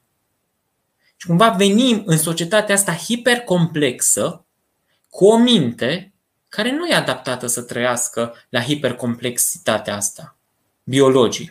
Și atunci ea trebuie îmbunătățită cultural. Deci asta da. este un fel de, de, de un sălbatic din noi care iese și acționează. El, am trăit până acum 3000 de ani în triburi foarte mici, nu în comunități enorm de mari. Și atunci biologicul cumva a rămas în urmă și s-a dezvoltat culturalul. Și ca să reglăm mintea asta biologică, trebuie cumva să intervenim cultural. Nu știu dacă m-am făcut înțeles. Te-ai făcut înțeles. Uh, da. Uh, am primit în timp ce tu vorbeai, am primit câteva zeci de întrebări. Pentru că chatul uh, în care oamenii, poate vezi și tu în partea din dreaptă, pun întrebări, s-a umplut de comentarii, lumea a fost entuziasmată și mai ales a fost provocată intelectual, s-au acumulat foarte multe întrebări și comentarii care au dispărut pentru că se pare că chatul nu reține decât un număr de limitat, așa că am pierdut toate întrebările de la urmăritorii noștri până la minutul 43, de la, până la 9 și 43. Voi lua câteva întrebări după acest moment, rugându-i pe ceilalți să ne, să ne scuze și, eventual, dacă vom avea timp, le reluăm uh, pe cât mai avem vreo 15-20 de minute. Ce aș vrea să te rog, Sandu, este să răspunzi cât se poate de scurt ca să putem prelua un număr cât mai mare de întrebări și să răspundem astfel curiozității celor care ne urmăresc. Întrebare, un minut de răspuns uh, și o să, să vedem cât putem să mergem așa. Da? Începem cu Darie, care a fost foarte activă astăzi. Selecția și diversitatea nu sunt două principii care se bat cap în cap? Nu. Ba din contră. Ca să existe selecție, trebuie să ai din ce selecta. Și selectezi din diversitate. Și atunci, cumva, selecția, dacă avem o selecție foarte, foarte puternică, diversitatea scade și specia e pusă în pericol. Când avem o, o diversitate foarte, foarte mare, specia abundă. Deci, selecția este ce vine să aleagă din diversitate. Dacă n-am avea diversitate, n-am avea selecție. Perfect. Uh, păunul alb a fost selecție artificială? Nu. Păunul alb uh, are o mutație și nu poate să producă uh, pigmenți. Dacă ar fi apărut în natură el ar fi dispărut, dar a apărut natural datorită mutațiilor și a fost reprodus artificial. Mi-ar plăcea să poți să ne spui un pic despre mutații și despre ideea de accident. Uh, știi, dacă ți aduci aminte da, la da, da, da. care l-am făcut acum câțiva ani, uh, am vorbit despre Conghilem și despre Foucault, uh, viața, experimentul și știința Uh, și uh, Conghilem definea viul ca fiind acea parte a lumii care e capabilă de eroare. Uh, cum își are locul eroarea în evoluție? Sau când devine mutația eroare? Albinoșii sau sunt diferite apropo de păunul alb, nu? Da.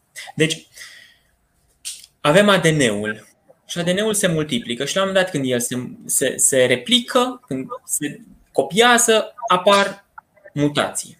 Până nu de mult, noi credeam că mutațiile sunt de două feluri. Apare o mutație și mutația aia poate să-ți dea un caracter care să îmbunătățească în raport cu mediul. E o mutație adaptativă și o transmiți mai departe. Însă, în același timp, cu aceeași probabilitate, credeam că poate să apară o mutație care să producă un handicap și tu să fii în dezavantaj și indivizii care au această mutație dispar. Însă ce s-a constatat? Conform teoriei neutraliste a mutațiilor, s-a constatat că există foarte multe mutații neutre, așa ca pătrânjel în supă. Nici nu ajută, nici nu încurcă. Mutațiile apar, ele sunt acolo și astea sunt neutre. După care sunt unele, într-un procent foarte, foarte mic, care sunt, te defavorizează și sunt altele care îți dau caractere noi. Dar majoritatea mutațiilor, 99% dintre ele sunt neutre. Într-un moment dat. Pentru că s-ar putea să le ia în tine și trecerea timpului, mutațiile alea să se dovedească favorabile sau nefavorabile. Dar, în general, mutațiile sunt neutre. Am prins-o. Mulțumesc. Uh, Darie vrea să știe, uh, spune că selecția presupune intenționalitate, deci din start Darwin introduce un termen impropriu cu teoria lui care are loc în orb. Și mai jos avem, uh, aș adăuga aici, um, niște comentarii ale cuiva care se cheamă Amy Clare și care ne-a spus că a făcut cursuri de biologie și care uh, adaugă faptul că nu este o intenționalitate, ci o adaptare creată în timp. Nu există nivelul de intenție în cazul acesta. Cum comentezi acest, această frântură de dialog? Trebuie să definim intenționalitatea. Atunci când vorbim despre intenționalitate, înseamnă că este o minte în spate care creează un scenariu să ne ducă într-un anumit punct. Nu există așa ceva. Selecția apare în momentul respectiv. Ea este heterogenă în timp și spațiu. Astăzi poate să favorizeze niște indivizi pentru că așa e mediu, mâine pe alții. Într-un loc poate să-i favorizeze, în Africa îi favorizează pe cei negri, în nord îi favorizează pe cei deschiși la culoare. Asta e selecția, dar nu e o minte, nu are o intenție. Nu a planificat momentul și nu vrea să-l ducă într-un anumit punct. Și se întâmplă. Perfect. Uh, Alexandru Bălănescu ne întreabă care sunt efectele medicinei în mersul natural al evoluției speciei umane. Păi, noi suntem foarte mândri de ce facem în știință, că doar noi o facem. Și am crede că medicina ne scoate de sub selecție naturală și că nu mai există presiuni. Și contraargumentul a venit anul trecut, când a apărut un virus și nu știu ce să facem cu el. Într-o oarecare măsură, evoluția, ă, medicina ne-a, ne-a ajutat și ne-a protejat un pic de o presiune prea mare a selecției.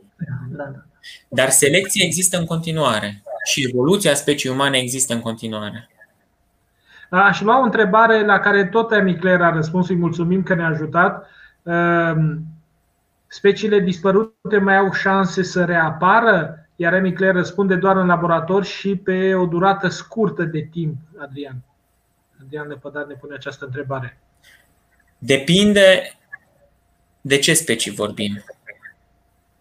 E foarte complexă întrebarea. Dar noi, noi avem acces la, specii, la materialul genetic al unor specii care au dispărut.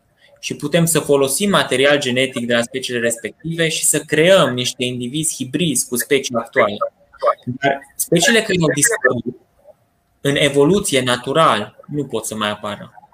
Decât dacă noi le-am dat dispărute și au mai existat câteva nuclee de populații care noi nu le-am descoperit și ele au reapărut. Așa mai vedem prin știri că a apărut o specie dispărută de acum 200 de ani. Dar ea nu, nu a reapărut pe specie, ci erau indivizi pe care noi nu-i cunoșteam și populațiile s-au refăcut.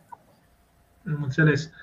Bogdan Buturugă ne pune o întrebare foarte complexă, de altfel. Cum a apărut viața din materie anorganică? Cum generează creierul, care e materie, senzația de conștiință de sine?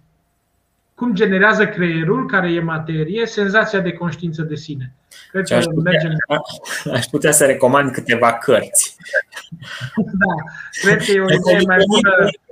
Evoluționismul tangențial lucrează și cu originea vieții. Au fost da. făcute și foarte scurt au fost făcute experimente în care a fost luată materia anorganică, a fost pusă într-un tub de sticlă încălzit cu electrozi care au produs curent electric, așa cum și-au imaginat oamenii că era atmosfera aia, și au apărut acolo substanțe organice. Au apărut aminoacizi, au apărut tot felul de substanțe organice. Deci trecerea de la organic la anorganic e așa, o, e un sfumato. Și cred că e aceeași întrebare și aici. Ehm, se poate crea viață prin chimie? Exemplu, două, trei elemente chimice să creezi o celulă vie? Poți să iei două, trei elemente chimice și să creezi nu o celulă, poți să creezi așa o membrană lipidică care să izoleze în ea într-o oarecare măsură un mediu. Și dacă ai izolat un mediu de un mediu extern, cu niște, orga- cu niște structuri organice, ești aproape de viață. Până acum nu s-a făcut viață în laborator, dar structura Din asemănătoare. fericire, nu? Din fericire, aș spune eu ca filozof. Da. Alex Cătălin, ce părere aveți despre conceptul învechit de ontogenezis al lui Spencer? Ortogenezis. Pardon. că- Nu, nu, nu, sunt, nu, nu știu despre ce este vorba. Bun. Mergem mai departe, nu-i nimic. Uh, Alex Cătălin, de altfel, cred că mm, se documentează bine înaintea emisiunilor și ne pune niște întrebări Încuietoare. încuietoare de multe ori.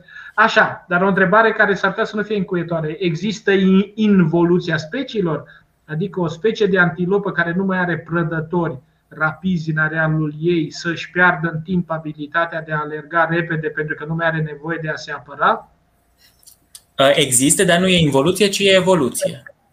Adică, sunt unele păsări care zboară, nu știu, din familia ralidelor, găinușile de baltă, da, din familia găinușilor de baltă și alișiței. Și ăstea ajung pe insule, unde nu au prădători. În câteva zeci de generații, încet, încet își pierd capacitatea de zbor. Și ajung să nu mai zboare. Dar asta nu e involuție. Ele se adaptează la mediu. Deci este evoluție. Asta, Deci vorbeam cu slab și puternic. Asta, Este ce- asta cumva uh, aș in- introduce două comentarii apropo de ce spune și Cristi. Odată este evoluția ființei umane. Um, Știi bine, tot la cursul acela am vorbit despre uh, Peter Sloterdijk și regulile par- pentru parcul uman. El și în acel Da. text și în mai multe texte el vorbește despre uh, incapacitatea crescută a puiului de om uh, de a se descurca singur și care, de, care favorizează mai degrabă calitățile sociale eh, și care din punctul de vedere strict biologic ar putea fi numită involuție nu? sau o slăbire a capacităților adaptative, dar și pe de o parte, pe de altă parte este filozofia din perioada lui Darwin, imediat de după Darwin, a lui Nietzsche, care vorbește și el exact despre uh, aceste elemente, despre raportul dintre cel puternic și cel slab, despre puternicul în sensul auto-consolidării de sine mai mult decât de un raport social între cei puternici și cei slabi. Uh, Ce mai aveam aici să luăm câteva întrebări? Uh, Din- Din ce a, din ce a evoluat sistemul nervos? din piele. Sistemul nervos a evoluat din celulele tegumentului. De exemplu, a, primele celule nervoase au apărut la meduze. Da? Celulele din tegument, că nu putem să spunem că e tegument, din stratul extern al meduzelor au început să prindă semnale și să devină într-un oarecare fel neuroni. Dacă ne uităm la dezvoltarea sistemului nervos la specii noastre, la embrioni, o să vedem că la un moment dat, din ectoderm, din pielea embrionului, coboară un șanț în embrion care se închide și care se scufundă și care formează sistemul nervos. Deci sistemul nervos a evoluat din piele. Din, din cauza asta, foarte multe probleme pe care le avem noi emoțional și existențial ni se manifestă la nivelul pielii. Că există o legătură embriologică și evolutivă între sistemul nervos și piele. Și e firesc că pielea prinde semnale, ea Înainte să-ți spun ultima întrebare, uh, mai sunt comentarii, aș vrea să ne lăudăm și cu asta puțin, pentru că merită. Așa. Mulțumesc frumos. Vă mulțumesc. Așa, aș vrea să te întreb eu, uh, uh, pentru că a fost una dintre chestiunile care m-au, uh, uh, m-au pus pe gânduri înainte să începem această, această emisiune și seria de emisiuni. Uh, Și a fost una dintre întrebările care s-au șters uh, mai la început.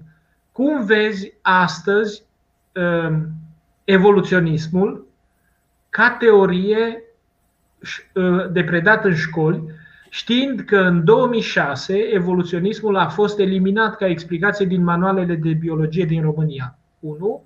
Și 2. Cum vezi raportul dintre evoluționism și creaționism? La prima întrebare aș răspunde foarte, mi se pare îngrozitor să nu predai evoluționism în școli, pentru că este o parte din cunoaștere, unde înțelegem pe noi și înțelegem lumea. Și evoluționismul, după cum ați văzut, ne ajută să includem. Noi gândim tribal. Și atunci ne ajută cumva să includem în acest mare trib toată viața. Eu, e, e, e tulburător cum se prinde evoluționismul în școli și lucrez în foarte multe proiecte educaționale în care încerc cumva să aduc evoluționismul în școală. Da, și N-aș vrea să spun uh, lucruri foarte neplăcute, pentru că nu e cazul, dar unele comentarii de aici dau seama exact despre această absență a, a, a evoluționismului din educație. Uh, și cum vezi relația cu creaționismul uh, în, acest, în această dezbatere publică? Cred că sunt. Ființa noastră e foarte complexă. Și avem un plan al raționalului în care înțelegem lucrurile și găsim logosul și logica, un alt plan unde mergem pe intuiție și pe credințe. Când încercăm să amestecăm intuiția și credințele cu, logic, cu logica și cu logosul, se naște un de, nu știu, nevroză. Și atunci eu cred că evoluționismul, după cum am spus, este ceva ce ține de știință și de rațional și creaționismul este ceva ce ține de intuiție și de credință. De asta mulți oameni spun, eu nu cred în evoluționism. Nu ai cum să crezi, că nu trebuie să crezi. Evoluționismul este. Exact așa cum eu aș spune că eu nu-L înțeleg pe Dumnezeu. Poate să vină un teolog să spună că Dumnezeu nu trebuie să-L înțelegi. Dumnezeu îl simți sau te raportezi altfel la el. Și nevroza apare din cauză, încercăm să aducem lucrurile astea împreună. Și cum zicea Hristos, să dăm cezarului ce este al cezarului și lui Dumnezeu ce este lui Dumnezeu. Să nu mai bage unul nas, unul la celălalt. Asta e părerea mea personală. Mulțumim, mulțumim și pentru această declarație de pentru această confesiune mai degrabă. Ehm, ea face bine pentru că senzația mea este aceeași. Cu evoluționismul nu suntem într-o opoziție brutală de față în față cu creaționismul. Altfel spus, așa cum nu suntem um, și n-ar trebui să fim în niciun fel într-o opoziție în spațiu public, în orice dezbatere, mai ales în dezbaterile privind educația, între uh, cunoaștere și credință, între adevărul științei și sensul credinței. Dacă confundăm cele două adevăruri, adevărul uh, fizicii nu? sau adevărul biologiei cu adevărul revelației, dacă, înțeleg, dacă nu înțelegem că sunt două tipuri de adevăr care nu funcționează în același fel decât prin omonimie, adică prin uh, identitatea cuvântului, atunci uh, riscăm să producem confuzii foarte grave în mintea tinerilor generații.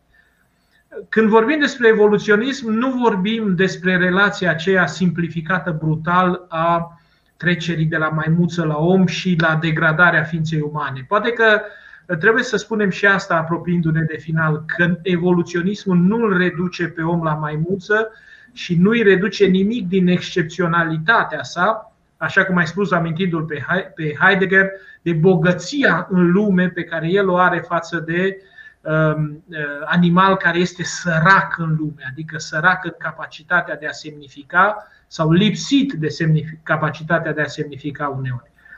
Ehm, cu evoluționismul, ca și cu alte teorii științifice, suntem într-un mod de gândire al lumii moderne care ne face, care ne-a făcut să fim ceea ce suntem astăzi, cu bunele și cu relele lui. Am explicat și tu, am vorbit și despre transumanism.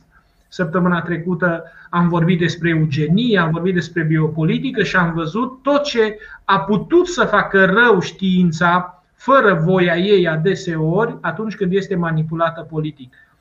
Și e ceea ce se întâmplă și astăzi. Și astăzi, în, în condițiile acestei pandemii, nu știința este vinovată uh, uh, prin descoperirile sale, ce avem mai degrabă de a face cu deturnări dintre cele mai, uh, mai brutale ale științei între scopuri care îi sunt străine. Cercetarea științifică și curiozitatea științifică sunt în continuare și trebuie să rămână principala formă de curiozitate umană, principala formă de înțelegere a ceea ce suntem noi ca ființe complexe, care suntem deopotrivă ființe materiale și ființe spirituale, ființe căutătoare de sens în viața noastră, în trecutul nostru sau deasupra noastră.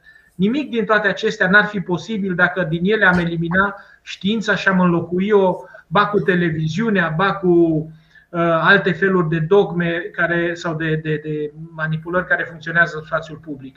De aceea, uh, cred că am avut atât de multă nevoie de, de această emisiune ca să ne, ne rebranșăm pe știință, după ce am văzut în toată această serie de 30 și ceva de emisiuni cum s-a pierdut știința, cum a fost pierdută, cum a fost abandonată, cum a fost manipulată ca să servească unor, unor ideologii complet străine cercetătorului care ești tu când te duci și uh, stai ore în șir în ploaie în jungla amazoniană ca să uh, fotografiezi o pasăre sau uh, un pește.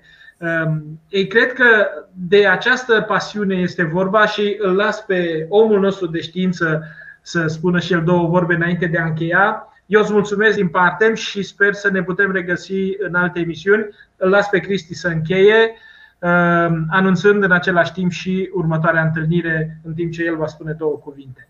Aș vrea totuși să-l întreb pe Alexandru dacă ar vrea să adauge ceva la sfârșit, ceva ce ai fi vrut să spui și n-ai apucat să spui.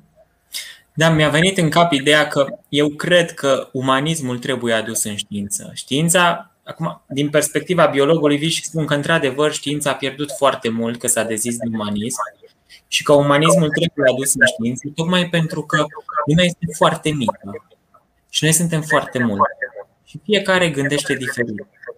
Și atunci, dacă am încercat să avem perspective, rămânem singuri.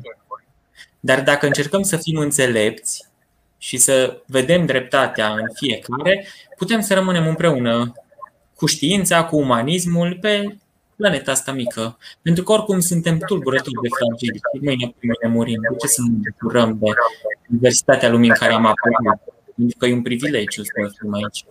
Asta am vrut să zic și mulțumesc că mi-ați dat invitație. Ai zis uh, foarte frumos, Alexandru, și aș vrea să adaug eu ceva, că Putem să facem lucrul ăsta dacă păstrăm oamenii de știință în interiorul științei și de asta mă bucur că ai venit în seara asta, pentru că ești unul dintre oamenii de știință care vorbesc românește, care nu numai că sunt activi în știință, dar știu să o explice și foarte frumos, așa cum ai făcut tu în seara asta. Și știința trebuie să o facem cu oameni ca tine.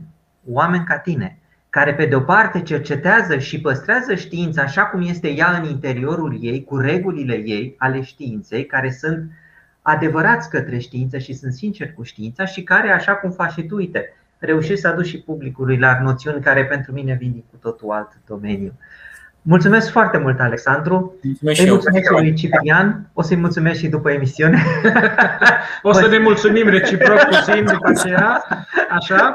Da, se aude un ecou. Uh, am, am improvizat acest studio astăzi. Ne iertați pentru ecou. Sperăm să fie ecourile mult mai pozitive decât uh, uh, acest mic ecou tehnic care până la urmă păstrează ideile și alungă sunetele neplăcute. Mulțumim tuturor, ne vedem săptămâna viitoare cu politologul Cristian Preda, care ne va vorbi despre stânga și dreapta în România de astăzi, apropiindu-ne de acest prim calup de de sfârșitul acestui calup de emisiune, a 32-a emisiune săptămâna viitoare. Vom încheia săptămâna viitoare sau peste două săptămâni și după aceea vom lua o bine meritată pauză, în sperând că poate vom reuși să pregătim o serie nouă cu oameni de calitatea științifică și de, de, cu pasiunea nebună pentru fluturi, păuni și alte viețuitoare a lui Sandu Stermin. Mulțumim, Sandu, o seară bună tuturor! Seară bună, mulțumim și eu!